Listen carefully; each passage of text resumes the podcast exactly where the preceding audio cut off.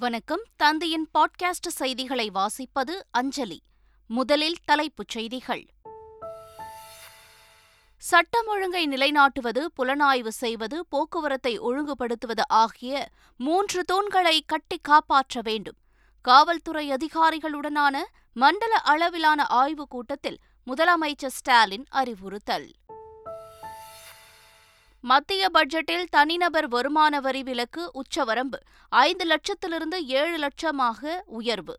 Railway துறைக்கு இரண்டு லட்சத்து நாற்பதாயிரம் கோடி ராணுவத்திற்கு ஐந்து லட்சத்து தொன்னூற்று நான்காயிரம் கோடி ஒதுக்கீடு.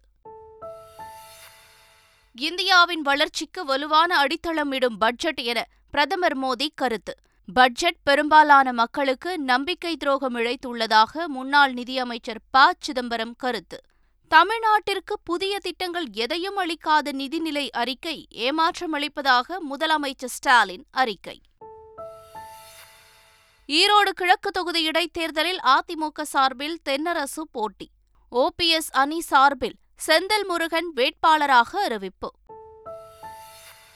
பாகிஸ்தானில் தாலிபான்கள் நடத்திய குண்டுவெடிப்பில் நூற்று பதினோரு பேர் பலியான விவகாரம். பயங்கரவாதத்தை விதைத்ததே காரணம் என பாதுகாப்புத்துறை அமைச்சர் கவாஜா ஆசிப் ஒப்புதல் வாக்குமூலம். நியூசிலாந்து அணிக்கு எதிரான மூன்றாவது டி டுவெண்டி போட்டி.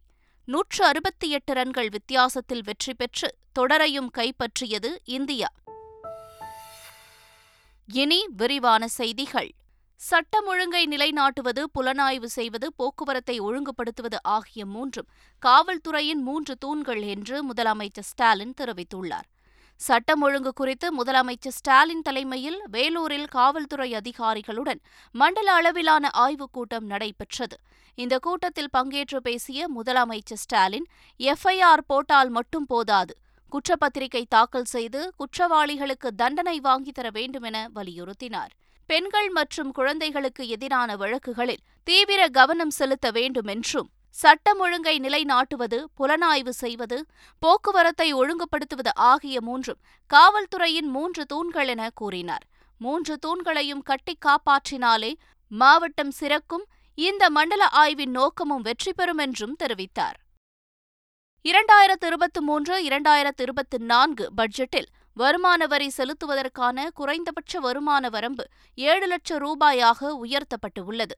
புதிய வருமான வரி திட்டத்தின்படி மாதம் அறுபத்தி இரண்டாயிரத்து ஐநூறு வரை சம்பளம் வாங்குபவர்கள் வருமான வரி செலுத்த தேவையில்லை. தொழில் செய்து மாதம் ஐம்பத்தி எட்டாயிரத்து இருநூற்று ஐம்பது வரை வருவாய் ஈட்டுபவர்களுக்கு வருமான வரி இல்லை என பட்ஜெட்டில் அறிவிக்கப்பட்டுள்ளது. இறக்குமதி வரி பட்ஜெட்டில் அதிகரிக்கப்பட்டுள்ளதால் தங்கம் வெள்ளி வைரம் பிளாட்டினத்தால் செய்யப்பட்ட அணிகலன்கள் பொருட்களின் விலை உயரும் என்றும் சைக்கிள் பொம்மைகளின் விலையும் அதிகரிக்கும் என்றும் கூறப்படுகிறது. புகையிலைப் பொருட்கள் மீது பதினாறு சதவிகிதம் வரை வரி விதிக்கப்பட்டுள்ளதால் சிகரெட் விலை உயரும் என்றும் மின்னணு உதிரி பாகங்களுக்கான அடிப்படை இறக்குமதி வரி இரண்டு புள்ளி ஐந்து சதவீதமாக குறைக்கப்பட்டுள்ளதால் செல்போன் மடிக்கணினி டிவி கேமரா லென்ஸ் உள்ளிட்டவற்றின் விலை குறைய வாய்ப்பு உள்ளதாக தெரிகிறது. ரயில்வே துறைக்கு மத்திய பட்ஜெட்டில் இரண்டு லட்சத்து நாற்பதாயிரம் கோடி நிதியும் நகர்ப்புற உட்கட்டமைப்பு மேம்பாட்டிற்கு பத்தாயிரம் கோடி ரூபாயும் நிதி ஒதுக்கீடு செய்யப்பட்டுள்ளது. இதேபோல மத்திய பட்ஜெட்டில் ராணுவத்திற்கு ஐந்து லட்சத்து தொன்னூற்று நான்காயிரம் கோடி ஒதுக்கீடு செய்யப்பட்டுள்ளது. வேளாண் ஸ்டார்ட் அப் நிறுவனங்களுக்காக வேளாண் நிதி உருவாக்கப்படும் என்று மத்திய பட்ஜெட்டில் அறிவிக்கப்பட்டுள்ளது. இதனிடையே இந்த பட்ஜெட் வரலாற்று சிறப்புமிக்க பட்ஜெட் என பிரதமர் நரேந்திர மோடி பெருமிதம் தெரிவித்துள்ளார். பட்ஜெட் குறித்து காணொலி மூலம் கருத்து தெரிவித்துள்ள அவர் விவசாயிகள் விளிம்பு நிலை சமூகம் உள்ளிட்டோரின் கனவுகளையும் எதிர்பார்ப்புகளையும் பட்ஜெட் நிறைவேற்றப் போகிறது எனவும் பிரதமர் மோடி குறிப்பிட்டுள்ளார். மத்திய பொது பட்ஜெட் தமிழ்நாட்டு மக்களுக்கு மிகப்பெரிய ஏமாற்றத்தை அளித்துள்ளதாக முதலமைச்சர் ஸ்டாலின் தெரிவித்துள்ளார். அவர் வெளியிட்டுள்ள அறிக்கையில் பட்ஜெட்டில் தமிழ்நாட்டிற்கு எந்தவித திட்ட அறிவிப்புமின்றி தமிழக மக்களை ஏமாற்றத்தில் ஆழ்த்தியுள்ளதாக தெரிவிக்கப்பட்டிருக்கிறது. மதுரை எய்ம்ஸ் மருத்துவமனைக்கு கூட நிதி ஒதுக்கீடு இல்லை என்பது வேதனை அளிக்கிறது என்றும் தனிநபர் வருமான வரி மாற்றங்கள் ஒரு சாரருக்கு மட்டுமே பயனளிக்கும் வகையில் இருக்கிறது எனவும் முதலமைச்சர் ஸ்டாலின் கூறியுள்ளார். மத்திய பட்ஜெட் பெரும்பாலான மக்களுக்கு நம்பிக்கை துரோகம் இழைத்துள்ளதாக முன்னாள் நிதியமைச்சர் ப. சிதம்பரம் குற்றம் சாட்டியுள்ளார். பட்ஜெட்டில் மறைமுக வரிகள் குறைக்கப்படவில்லை என்றும் கொடூரமான மற்றும் பகுத்தறிவற்ற ஜிஎஸ்டி விகிதங்களில் எந்த குறைப்பும் இல்லை என்றும் தமது டுவிட்டர் செய்தியில் விமர்சித்திருக்கிறார். பெட்ரோல் டீசல் சிமெண்ட் உரங்கள் போன்றவற்றின் விலைகளில் குறைக்கவில்லை என்றும் அவர் தெரிவித்துள்ளார். மேலும் மாநில அரசுகளுடன் பகிர்ந்து கொள்ளப்படாத பல கூடுதல் கட்டணம் மற்றும் செஸ்களில் எந்த குறைப்பும் இல்லை என்றும் குற்றம் சாட்டியுள்ளார். இந்த பட்ஜெட்டால் யாருக்கு லாபம்? நிச்சயமாக ஏழைகளுக்கு இல்லை என்றும் ப. சிதம்பரம் கூறியுள்ளார். தேர்தலை மனதில் வைத்தே மத்திய பட்ஜெட் தயாரிக்கப்பட்டுள்ளதாக திமுக எம்பி திருச்சி சிவா விமர்சித்துள்ளார். தமிழ்நாட்டில் விவசாயிகள் பிரச்சனை நிறைய இருக்கின்றன. ஆனால் ஏன் கர்நாடகாவுக்கு கர்நாடகாவுக்கு தந்ததில் ஆட்சேபனை இல்லை? ஏன் தமிழ்நாட்டுக்கு தரவில்லை என்ற கேள்வி வருகிறது. ஏன் கர்நாடகாவுக்கு தந்தார்கள் என்றால் கர்நாடகா தேர்தலை சந்திக்க இருக்கின்றது. அதுபோல் இவருடைய அறிவிப்புகள் எல்லாம் அறிவிப்புகள் எல்லாமே தேர்தலை மையமாக வைத்து வரவிருக்கின்ற தேர்தலுக்காக அறிவிப்புகள். பாஜக ஆட்சியில் இல்லாத மாநிலங்கள் தொடர்ந்து புறக்கணிக்கப்படுவதாக இந்திய கம்யூனிஸ்ட் கட்சியின் மாநில பொதுச் செயலாளர் முத்தரசன் குற்றம் சாட்டியுள்ளார். பாரதிய ஜனதா கட்சி ஆட்சி புரிய மாநிலங்களில் எய்ம்ஸ் மருத்துவமனை கட்டுவதற்கு அடிக்கல் நாட்டப்பட்டு அவைகள்லாம் திறப்போல முடிந்து செயல்பட்டு கொண்டு இருக்கின்றன ஆனால் இன்றைக்கு சுற்றுச்சுவர் கூட எடுப்பாத ஒரு மிக மோசமான நிலைமை இருந்து கொண்டிருக்கிறது. இப்படி தொடர்ச்சியாக மாநிலத்தை புறக்கணிக்கிற போக்கு நிதி மற்றவர்களில் புறக்கணிக்கிற போக்கு ஆளுநரை கொண்டு இடையூறு செய்கிற போக்கு இத்தகைய நிலைமையெல்லாம் தொடர்ந்து நீடிக்கிற நிலையில் பாஜக பின்பற்றுகிற கொள்கை அவர்களை ஆதரிக்கிற கட்சிகளுக்கு தக்க பாடம் புகுட்டுவதற்கு ஈரோடு கிழக்கு தொகுதி இடைத்தேர்தலை நாங்கள் பயன்படுத்துவோம். மத்திய அரசின் பட்ஜெட் மோசடியானது என்றும் விவசாயிகளுக்கு ஏமாற்றம் அளிக்கும் பட்ஜெட் எனவும் அனைத்து விவசாய சங்கங்களின் ஒருங்கிணைப்பு குழு தலைவர் பி ஆர் பாண்டியன் தெரிவித்துள்ளார். மோசடியான ஒரு பட்ஜெட். குறிப்பாக அரிசிக்கு தடை விதித்திருக்கிறார்கள். மிகை உற்பத்தி காலத்தில் அரிசிக்கு தடை விதித்துவிட்டு அடிமாட்டு விலைக்கு கார்ப்பரேட் நிறுவனங்கள் வாங்கி அரிசியை பதுக்கிக் கொள்வதற்கும் அவர்கள் பதுக்குகிற அரிசிக்கு விவசாயிகள் பேரில் வங்கிகளில் குறைந்த வட்டிக்கு கடனை பெற்றுக் கொள்வதற்குமான வகைவாட்டை பட்ஜெட் உருவாக்கி இருக்கிறது எனவே இது ஒரு மோசடியான பட்ஜெட் மட்டுமல்ல விவசாயிகளுக்கு ஏமாற்றம் அளிக்கிற பட்ஜெட் ஈரோடு கிழக்கு தொகுதி இடைத்தேர்தலில் அதிமுகவின் இபிஎஸ் தரப்பு அதிகாரப்பூர்வ வேட்பாளராக கே எஸ் தென்னரசுவை அறிவித்துள்ளது. நீண்ட எதிர்பார்ப்புக்கு பின்னர் அதிமுக இடைக்கால பொதுச் செயலாளர் எடப்பாடி பழனிசாமி தென்னரசுவை வேட்பாளராக அறிவித்துள்ள நிலையில் தேர்தல் களம் சூடுபிடித்துள்ளது. இதனிடையே ஈரோடு கிழக்கு தொகுதி இடைத்தேர்தலில் அதிமுக ஓபிஎஸ் அணி சார்பில் செந்தில் முருகன் போட்டியிடுவார் என முன்னாள் முதலமைச்சர் ஓ பன்னீர்செல்வம் அறிவித்துள்ளார். ஈரோடு மாவட்டம் ஈரோடு கிழக்கு சட்டமன்ற தொகுதிக்கான அனைத்திந்திய அண்ணா திராவிட முன்னேற்ற கழகத்துடைய வெற்றி வேட்பாளராக உயர் திரு டி. செந்தில் முருகன் அவர்களை கழகத்தின் சார்பாக வெற்றி வேட்பாளராக தேர்தல் களத்திலே நிறுத்தப்பட்டிருக்கிறார் என்ற நல்ல செய்தியை உங்களிடம் தெரிவித்துக் கொள்ள கடமைப்பட்டிருக்கிறோம். ஈரோடு இடைத்தேர்தலையொட்டி அதிமுகவின் இபிஎஸ் அணி சார்பில் திறக்கப்பட்ட தலைமை தேர்தல் அலுவலகத்தில் வைக்கப்பட்ட பேனரில் மூன்று முறை கூட்டணியின் பெயர் மாற்றப்பட்டுள்ளது. காலையில் அலுவலகம் திறக்கும் பொழுது அனைத்திந்திய அண்ணா திராவிட முன்னேற்றக் கழகம் தலைமையிலான தேசிய ஜனநாயக முற்போக்கு கூட்டணி என இருந்தது. இதற்கு பல்வேறு விமர்சனங்கள் எழுந்த நிலையில் மாலையில் தேசிய ஜனநாயக கூட்டணி என மாற்றப்பட்டிருக்கிறது. அதன் பிறகு இந்த பேனர் முழுவதுமாக அகற்றப்பட்டு தற்போது அனைத்திந்திய அண்ணா திராவிட முன்னேற்றக் கழகத்தின் தலைமையிலான கூட்டணி என மாற்றப்பட்டு விட்டது பேனரில் ஒரே நாளில் மூன்று முறை பெயர் மாற்றப்பட்டதும் குறிப்பிடத்தக்கது. அதிமுக கூட்டணியில் பாஜக நீடிக்கிறதா என்பதை அறிய காத்திருங்கள் என்று தமிழக பாஜக தலைவர் அண்ணாமலை கூறினார். சென்னை விமான நிலையத்தில் செய்தியாளர்களுக்கு பேட்டியளித்த அவர் வெளியுறவு அமைச்சரை சந்தித்து இலங்கையில் வருவாய் போலீஸ் அதிகாரத்துடன் கூடிய பதிமூன்றாவது அட்டவணையை விரைவாக அமல்படுத்த நடவடிக்கை எடுக்க வேண்டும் என்று தமிழக பாஜக சார்பில் கோரிக்கை வைக்க இருப்பதாக கூறினார். அதிமுக பேனரில் கூட்டணியின் பெயரை ஏன் மாற்றினார்கள் என்பது குறித்து அவர்களிடம்தான் கேட்க வேண்டும் என்றும் அவர் கூறினார். யார் பேனர் வைத்தார்களோ அவங்கள கேட்கணும்.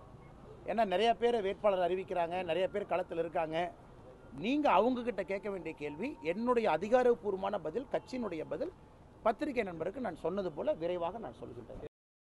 ஒரு சிலரின் சுயநலத்தால் அதிமுக பலவீனமடைந்து இருப்பதாகவும் தொண்டர்கள் ஓரணியில் இணையும் காலம் விரைவில் வரும் என்றும் அமமுக பொதுச் செயலாளர் டிடிவி தினகரன் கூறியுள்ளார். ஒரு சிலருடைய சுயநலத்தால அம்மாவின் கட்சி இன்றைக்கு மிகவும் பலவீனம் அடைந்திருக்கிறது. அது எங்களுக்கு வருத்தம் அளிக்கிறது திமுகங்கிற தீய சக்தி வீழ்த்துவதற்கு அம்மாவின் தொண்டர்கள் அனைவரும் ஓரணியில் இணைகின்ற காலம் வரும். ரெண்டு பேரும் கேட்பாங்க. நீதிமன்ற ஈரோடு கிழக்கு சட்டமன்ற தொகுதியில் நடைபெற்ற நிர்வாகிகள் கூட்டத்தில் காங்கிரஸ் வேட்பாளர் இவி கே எஸ் இளங்கோவனை வெற்றி பெற செய்ய வேண்டுமென தீர்மானம் நிறைவேற்றப்பட்டது. ஈரோட்டில் மதச்சார்பற்ற முற்போக்கு கூட்டணி கட்சித் தலைவர்கள் பங்கேற்கும் கூட்டம் நடைபெற்றது. இதில் மதிமுக பொதுச் செயலாளர் வைகோ தமிழக காங்கிரஸ் தலைவர் கே எஸ் அழகிரி கம்யூனிஸ்ட் கட்சியின் மாநில செயலாளர் முத்தரசன் மார்க்சிஸ்ட் கம்யூனிஸ்ட் கட்சியின் மாநில செயலாளர் கே. பாலகிருஷ்ணன் விசிக தலைவர் திருமாவளவன் உள்ளிட்டோர் பங்கேற்றனர். அப்போது பேசிய திருமாவளவன் சினாதன கும்பலை அகற்ற ஈரோடு கிழக்கு தொகுதியில் வெற்றி பெற வேண்டியது அவசியம் என்று தெரிவித்தார். இவிகேஎஸ் இளங்கோவன் வெற்றியால் தமிழகம் நலம் பெறும் என்று தமிழ்நாடு காங்கிரஸ் கமிட்டி தலைவர் கே. எஸ் அழகிரி கூறியுள்ளார். இளங்கோவன் அவர்கள் வெற்றி பெற வேண்டும். அவர் என்னுடைய நண்பர் மட்டுமல்ல எனக்கு தலைவரும் கூட. தமிழகத்திற்கு இந்த தொகுதிக்கு மட்டுமல்ல தமிழகத்திற்கு பயனுடைய இருப்பார் என்பதில் மாற்று கருத்து இல்லை. பயங்கரவாதத்திற்கு விதை போட்டோம் என ஒப்புதல் வாக்குமூலம் கொடுத்துள்ள பாகிஸ்தான் இந்தியாவில் கூட இதுபோன்று நடக்கவில்லை என பெஷாவர் தாக்குதலுக்கு வேதனை தெரிவித்துள்ளது. பெஷாவர் மசூதியில் தொழுகையின் போது மனித வெடிகுண்டு தாக்குதல் நடத்தப்பட்டதில் நூற்று ஒரு பேர் உயிரிழந்தனர். தாக்குதலுக்கு முதலில் பொறுப்பு ஏற்ற பாகிஸ்தான் தாலிபான் பயங்கரவாத இயக்கம் பின்னர் அதிலிருந்து பின்வாங்கியது. ஆனால் அந்நாட்டு பாதுகாப்புத்துறை அதிகாரிகள் தரப்பில் இது பழிவாங்கும் நடவடிக்கையாக எடுக்கப்பட்ட தாக்குதல் என தெரிவிக்கப்படுகிறது. இந்த நிலையில் பாகிஸ்தான் நாடாளுமன்றத்தில் தாக்குதலுக்கு யார் பொறுப்பு என்ற கேள்விக்கு அந்நாட்டு பாதுகாப்புத்துறை அமைச்சர் குவாஜா ஆசிப் பதிலளித்து பேசினார். அப்போது பயங்கரவாதத்தை விதைத்தோம் என்றவர் இந்தியா இஸ்ரேலில் கூட தொழுகை செய்து கொண்டிருந்தவர்கள் உயிரிழந்தது கிடையாது என்றார். ஆனால் பாகிஸ்தானில் அது நடந்துள்ளது என வேதனை தெரிவித்துள்ளார். அப்போது பயங்கரவாதத்திற்கு எதிராக நாட்டு மக்கள் ஒன்றிணைந்து நிற்க வேண்டும் என்ற கோரிக்கையையும் முன்வைத்துள்ளார். அமெரிக்க அதிபர் தேர்தலில் இந்திய வம்சாவளி நிக்கி ஹாலே போட்டியிட உள்ளதாக தகவல் வெளியாகியுள்ளது. அடுத்த ஆண்டு நவம்பர் ஐந்தாம் தேதி அதிபர் தேர்தல் நடக்கவுள்ளது ஆனால் இப்போதிலிருந்தே அங்கு தேர்தல் களம் சூடு பிடிக்க தொடங்கியுள்ளது. இந்த தேர்தலில் தற்போதைய அதிபர் ஜோ பைடன் ஜனநாயக கட்சியின் சார்பில் மீண்டும் போட்டியிடுகிறார். அதேபோல கடந்த தேர்தலில் தோல்வியை சந்தித்த முன்னாள் அதிபர் ட்ரம்ப் குடியரசுக் கட்சியின் சார்பில் போட்டியிடுகிறார். அவர் தேர்தலில் போட்டியிடுவதை முறைப்படி அறிவித்து தேர்தலுக்கான பிரச்சாரத்தையும் தொடங்கிவிட்டார். இந்த நிலையில் இரண்டாயிரத்து இருபத்தி நான்கு தேர்தலில் குடியரசுக் கட்சியைச் சேர்ந்த மூத்த பெண் அரசியல்வாதியும் இந்திய வம்சாவளியுமான நிக்கி ஹாலே போட்டியிட முடிவு செய்திருப்பதாக தகவல்கள் வெளியாகியுள்ளன. வருகிற பதினைந்தாம் தேதி அவர் தனது முடிவை அதிகாரப்பூர்வமாக அறிவிக்க இருப்பதாகவும் தகவல்கள் கூறுகின்றன. பிரேசிலில் சுற்றுலா பேருந்து பள்ளத்தில் கவிழ்ந்த விபத்தில் சிக்கி. பச்சிளம் குழந்தை உட்பட ஏழு பேர் உயிரிழந்தனர்.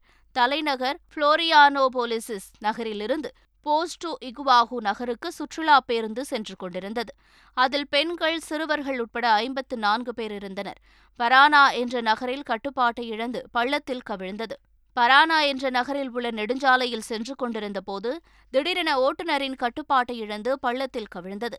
இந்த கோர விபத்தில் ஒரு பெண் அவரது மூன்று வயது குழந்தை உட்பட ஏழு பேர் சம்பவ இடத்திலேயே பரிதாபமாக உயிரிழந்தனர். இருபத்தி இரண்டு பேர் பலத்த காயமடைந்தனர். நியூசிலாந்து அணிக்கு எதிரான மூன்றாவது மற்றும் கடைசி டி டுவெண்டி போட்டியில் நூற்று அறுபத்தி எட்டு ரன்கள் வித்தியாசத்தில் இந்திய அணி அபார வெற்றி பெற்றுள்ளது. முதலில் பேட் செய்த இந்திய அணி நான்கு விக்கெட் இழப்பிற்கு இருநூற்று முப்பத்து நான்கு ரன்கள் எடுத்தது. பின்னர் களமிறங்கிய நியூசிலாந்து அணி அனைத்து விக்கெட்டுகளையும் இழந்து அறுபத்தாறு ரன்கள் மட்டுமே எடுத்து படுதோல்வியடைந்தது. இந்திய அணியின் வீரர்கள் சுப்மன் கில் சதமும் கேப்டன் ஹர்திக் பாண்டியா நான்கு விக்கெட்டுகளை எடுத்தும் இந்தியாவின் வெற்றி வாய்ப்பை எகிரச் செய்துள்ளனர். இதன் மூலம் டி டுவெண்டி தொடரை இரண்டுக்கு ஒன்று என்ற கணக்கில் இந்தியா வென்று அசத்தியுள்ளது. மீண்டும் தலைப்புச் செய்திகள். சட்டம் ஒழுங்கை நிலைநாட்டுவது புலனாய்வு செய்வது போக்குவரத்தை ஒழுங்குபடுத்துவது ஆகிய மூன்று தூண்களை கட்டி காப்பாற்ற வேண்டும். காவல்துறை அதிகாரிகளுடனான மண்டல அளவிலான ஆய்வுக் கூட்டத்தில் முதலமைச்சர் ஸ்டாலின் அறிவுறுத்தல்.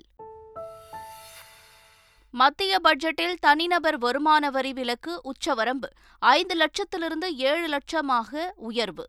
ரயில்வே துறைக்கு இரண்டு லட்சத்து நாற்பதாயிரம் கோடி ராணுவத்திற்கு ஐந்து லட்சத்து தொன்னூற்று நான்காயிரம் கோடி ஒதுக்கீடு. இந்தியாவின் வளர்ச்சிக்கு வலுவான அடித்தளமிடும் பட்ஜெட் என பிரதமர் மோடி கருத்து. பட்ஜெட் பெரும்பாலான மக்களுக்கு நம்பிக்கை துரோகம் இழைத்துள்ளதாக முன்னாள் நிதியமைச்சர் ப. சிதம்பரம் கருத்து. தமிழ்நாட்டிற்கு புதிய திட்டங்கள் எதையும் அளிக்காத நிதிநிலை அறிக்கை ஏமாற்றமளிப்பதாக முதலமைச்சர் ஸ்டாலின் அறிக்கை. ஈரோடு கிழக்கு தொகுதி இடைத்தேர்தலில் அதிமுக சார்பில் தென்னரசு போட்டி. ஓபிஎஸ் அணி சார்பில் செந்தில் முருகன் வேட்பாளராக அறிவிப்பு. பாகிஸ்தானில் தாலிபான்கள் நடத்திய குண்டுவெடிப்பில் நூற்று பதினோரு பேர் பலியான விவகாரம். பயங்கரவாதத்தை விதைத்ததே காரணம் என பாதுகாப்புத்துறை அமைச்சர் கவாஜா ஆசிப் ஒப்புதல் வாக்குமூலம். நியூசிலாந்து அணிக்கு எதிரான மூன்றாவது டி டுவெண்டி போட்டி. நூற்று அறுபத்தி எட்டு ரன்கள் வித்தியாசத்தில் வெற்றி பெற்று தொடரையும் கைப்பற்றியது இந்தியா. இத்துடன் செய்திகள் நிறைவு பெற்றன. வணக்கம்.